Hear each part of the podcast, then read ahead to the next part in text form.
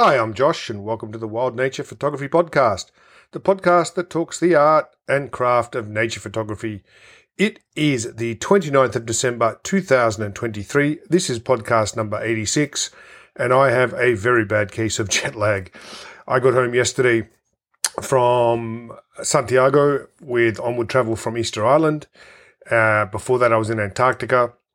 So I'm still getting used to the time difference here in Australia probably going to take me a few days before I'm fully recovered. And I guess the good news, bad news of that is I only have a few days because I am leaving for Mongolia and my winter Pallas Cat expedition on the 2nd of January.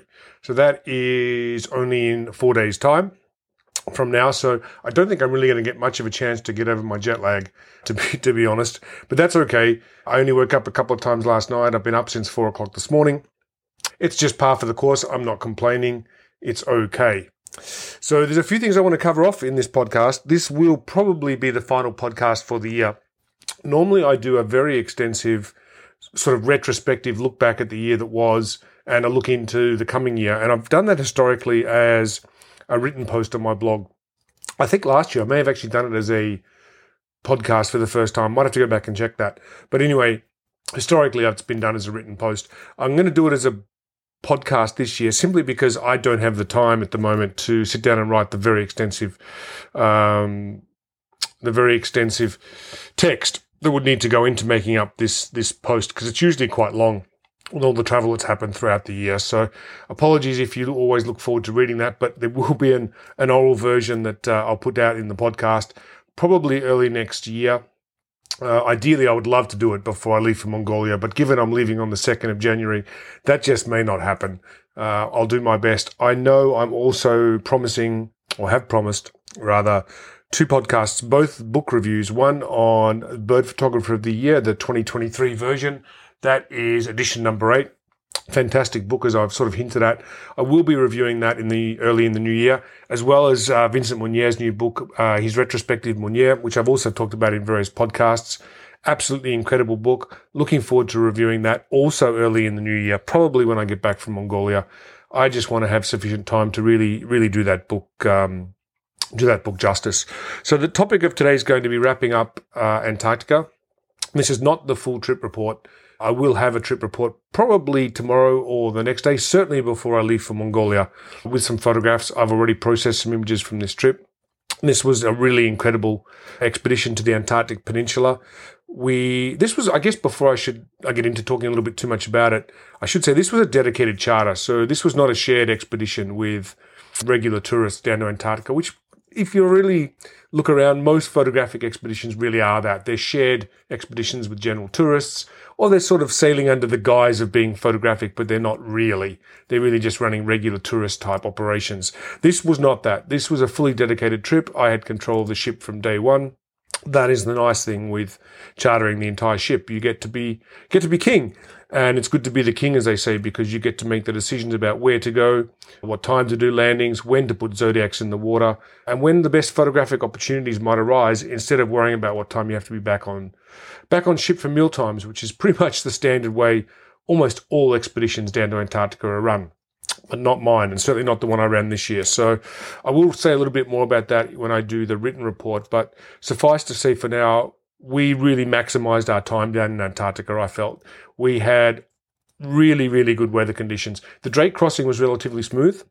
I'd say probably a three out of 10. So a little bit of a gentle roll on, nothing too, nothing too bad, nothing to really worry about. We did have one rogue wave on the way over somewhere in the middle of the night. I think it was around one or two in the morning I got up in the morning and the captain, the cabin rather, had just been turned upside down. The ship was, I don't know what degrees it listed to, but it was pretty significant. It was a big hit.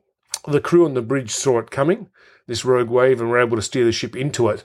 But even so, the ship did roll a lot during this rogue wave encounter. It's the first rogue wave I've actually had down in the Drake Passage with all the crossings I have done down there. So I consider myself pretty fortunate in that regard. And there was no damage certainly to equipment, although one person had a bit of a bit of a stumble and a fall, but they were okay too. So, as I said, the, the crossing wasn't too bad other than the, the one rogue wave. And then in terms of view of the weather, once we were down in Antarctica, we were very, very fortunate. We had overcast conditions every single day. So photographically, it was just sublime. Really beautiful clouds, really soft light, fantastic conditions all around. We were able to tick off all the big ticket items that I was hoping for. So we got to go to Half Moon Bay, we did Deception Island and Whalers Bay, we did the Lemaire Channel, we did Petermann Island, we did Cuverville Island.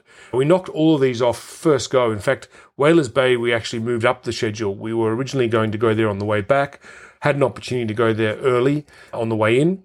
That's as we made such good time across the Drake Passage uh, we were making 11 to 12 knots the whole way across. So that was fantastic. That meant that uh, we had some extra time up our sleeve. We could do an extra landing in the South Shetlands at Fort Point, which we which we did right on sunset, and then we were able to take an early landing at Whalers Bay as well. So what that meant was that I was able to make the decision about halfway through the trip to abandon the rest of our planned landing sites and actually steam north around the peninsula and into the Weddell Sea and through Antarctic Sound and actually, we are able to get as far south as the southerlymost point of Snow Hill. Now, that's absolutely incredible. I've never been able to get that far south before because sea ice has always stopped me. But this year, with the reduction in Antarctic sea ice in the Weddell Sea, we were able to get incredibly far south below Snow Hill. And the reason we wanted to go down there was the opportunity to perhaps see emperor penguins. And seeing an emperor penguin on the Antarctic Peninsula is pretty much the, the equivalent of finding rocking horse poo. It's very, very rare. So we were very fortunate. We had multiple emperor penguin encounters while in the Weddell Sea. Some really amazing photographs resulted because also the conditions were so good. It was soft overcast light. We had beautiful soft snow coming down from the sky and it was just magical. We photographed in the Weddell Sea very, very extensively. I was able to launch zodiacs for emperor penguins and adelies on icebergs. We were able to cruise around giant tabular icebergs. We really maximized our time, I felt, on this expedition. The time in the Weddell Sea was a bonus. Of course, that was not scheduled, but the weather conditions allowed it, our timing allowed it, and because this was a dedicated charter, I was able to make the decision to go down into the Weddell Sea and explore that region of Antarctica, which is an area not that often visited. Certainly not early in the season like this was November, December typically most expeditions that are planned to go into the Weddell Sea would go down there in mm, January, February because of the, the, the, the fact that there is less sea ice at that time of the year. But it's not ideal. You know, less sea ice means brighter skies, usually blue sky days, very difficult photographically. And I've been down there in February and it wasn't great. But this time of the year to be down there in the Weddell Sea under such beautiful soft light with emperor penguins and Adelie penguins on icebergs. It's just the stuff that photographic dreams are made of. It really, really was. I have already been asked when I will be returning to the Antarctic Peninsula and guiding another expedition like this. I don't know at this point as yet. The ship I was using this year, the Polar Pioneer, which is my favorite ship down in Antarctica, is actually not returning to Antarctica next year, 2024. So it certainly won't be next year. I will look into future years uh, I'm still also looking at possible South Georgia expeditions as well. But uh, at the moment, South Georgia is closed to all landings as a result of the avian flu pandemic. So there's little point in scheduling a trip there right at the moment. That's just off the cards for the time being. So as I said, I will have a full write up and a trip report with photographs from this really unique and special Antarctic expedition in the next couple of days. My aim is to try and get that out before the New Year's. So that means tomorrow or the following day before midnight. But that's my plan. At the conclusion of this expedition, I actually took five days in Easter Island. Now, I had originally planned to go to Easter Island with my friend Martin way back. I think it was in 2009 or 2010. I don't recall. But at the time, I had some work commitments. I couldn't get there. I couldn't join Martin, but I had been wanting to go back there ever since. And I had the time at the end of this Antarctic expedition so I decided to take a scouting trip to Easter Island. One, it's a place I'd always wanted to visit. Two, I wanted to look into what was the potential for running a future workshop there. I had never seen anybody advertise a workshop to Easter Island for the Moai statues, and I was very keen to see what it was like. It did, it did, what's the word for it? it? I wouldn't say it exceeded my expectations because I'm not going to be running a future workshop there. Let's get that out of the way, I think, straight away. And I'll come to the reason for that in, in a minute. But certainly the statues themselves are extremely beautiful, incredibly old, incredibly unique in the landscape. However, the photographic opportunities I felt were difficult. And there are a number of reasons for that. The first one is that the statues are very heavily protected. So that means that you really cannot get very close to them at all. Most of them, in certainly in the protected sites, you can only get within about 20 meters of which makes uh, photo- photography with wide angle lenses quite difficult. Then, of course, there is the fact that you are now required in Easter Island to have a local guide to visit the more historic sites. Now, there's no problem with hiring a local guide, of course, but it means that you might not be there alone. There may be other people with their local guide there. And that makes it also difficult photographically as well. And then if you are going to any of the sites that do not require a local guide, and there are some, there's quite a few of them on the island that have statues, then you are generally dealing with quite a lot of tourism throughout the day. And certainly at sunset in the more famous locations, there are a lot of tourists, particularly down by the water, because it's warm. It's Polynesia. It's hot. It's 26 degrees most days. Certainly the time of year I was there. Quite humid as well. I did enjoy the experience of seeing the statues very much. I don't believe I made anything more than a snapshot of them, though. I did give it my best shot given the conditions, the light, uh, which actually, let's come to the light. The light was quite difficult.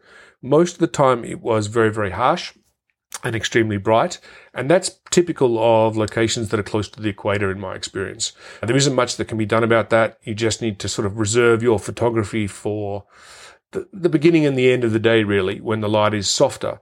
The only issue with that, of course, is that it doesn't last very long. Maybe you get five minutes of really great light in the morning and again about the same as sunset. So I made a few images. They're okay. I may or may not share them at some point on my blog. To be honest with you, most of the images that I made that I like, I actually did on my iPhone that were, I was doing silhouettes down on the beach of the statues. I felt that was sort of the most evocative way to, to photograph them. But as I said, they are very, very interesting. I did enjoy the scouting trip to Easter Island very much. It's a very safe place. I found a very easy place to get around. The food was very good. A lot of seafood on offer many restaurants to choose from. Nothing ultra high end, but certainly very, very good quality, I felt. And I did enjoy it. It was a bit of R&R for me after Antarctica. But as I said, I won't be running a future workshop to Easter Island at this point in time. I just feel the opportunities to really make art there out of the statues are quite limited and that you are dealing with too many other issues there, such as needing a local guide, the short window for good light during the day, but more importantly, perhaps the difficulty in getting close to the statues themselves. And I understand the need for that. I understand the need to protect them. You know, if they weren't protected like this, certainly I think there'd be people crawling all over them, doing selfies with them and, and posting them to Instagram. So I, I'm glad that these statues are being protected and looked after. I think that's important. There is one location on the island where you can actually get quite close to the statues, and that is at the quarry, where the stone was actually carved out of the mountain to make these statues. And that is a very, very interesting place. And of all the locations we visited during my time in Easter Island, I, excuse me, I felt that was actually the most interesting, certainly photographically and also from historical perspective, because there are numerous statues laying around that have been finished, some in unfinished state, some half carved out of the mountain still. And that was quite interesting to see the process of how these statues were carved out of solid rock by human hands. Quite amazing, really. So that's it on Easter Island. The, I guess the frustrating thing about Easter Island for me was in order to get there, you it's part of Easter Island is governed by Chile, so you need to fly from Santiago, and that means that I was effectively halfway back to Australia when I was on Easter Island. But because there is no return flight from Easter Island to, to Australia directly, I then needed to fly all the way back to Santiago, a flight time of about five hours before catching my flight of 14 hours back to Australia. So it was a long haul back to Australia. Hence, I've got quite a bit of jet lag.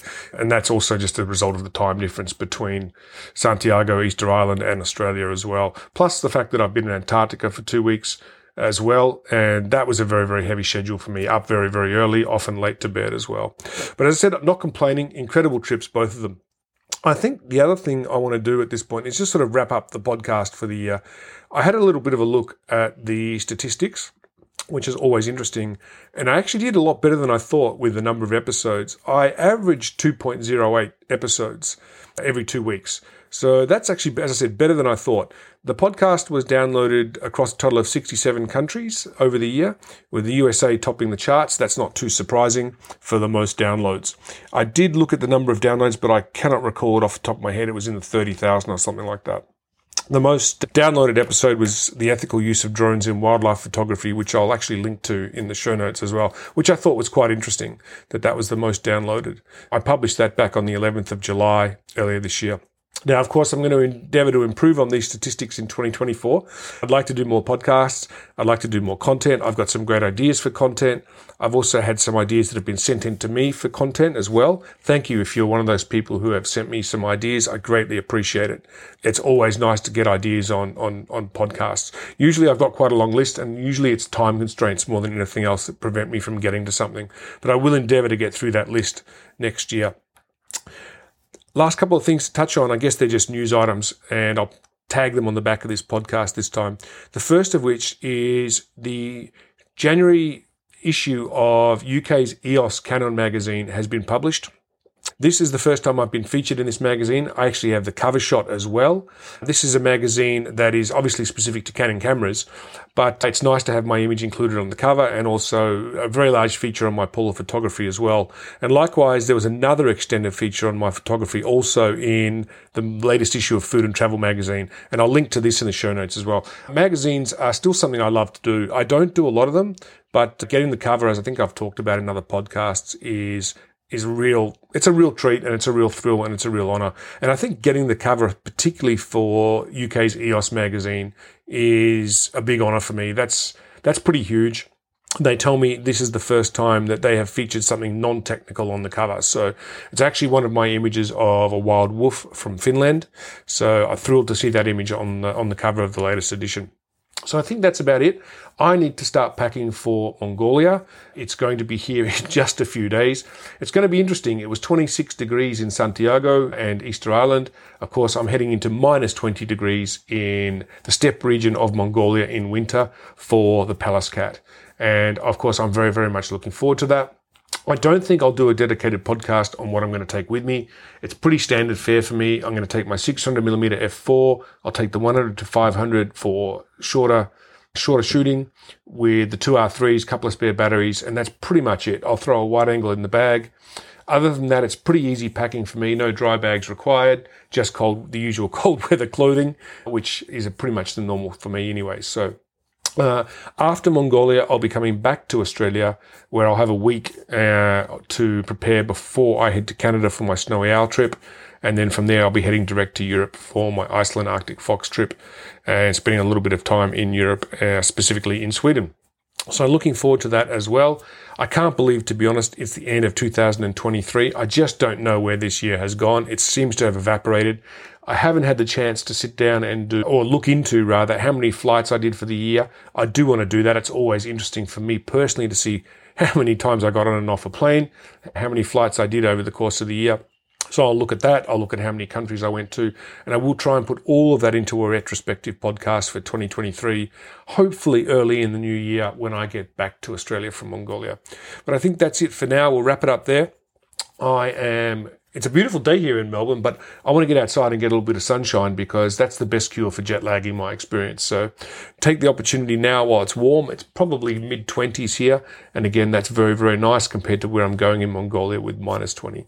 So that's it for today. I'm Josh. It has been at the 29th of December 2023, podcast number 86. Look forward to seeing you out in the field. Take care. Bye bye.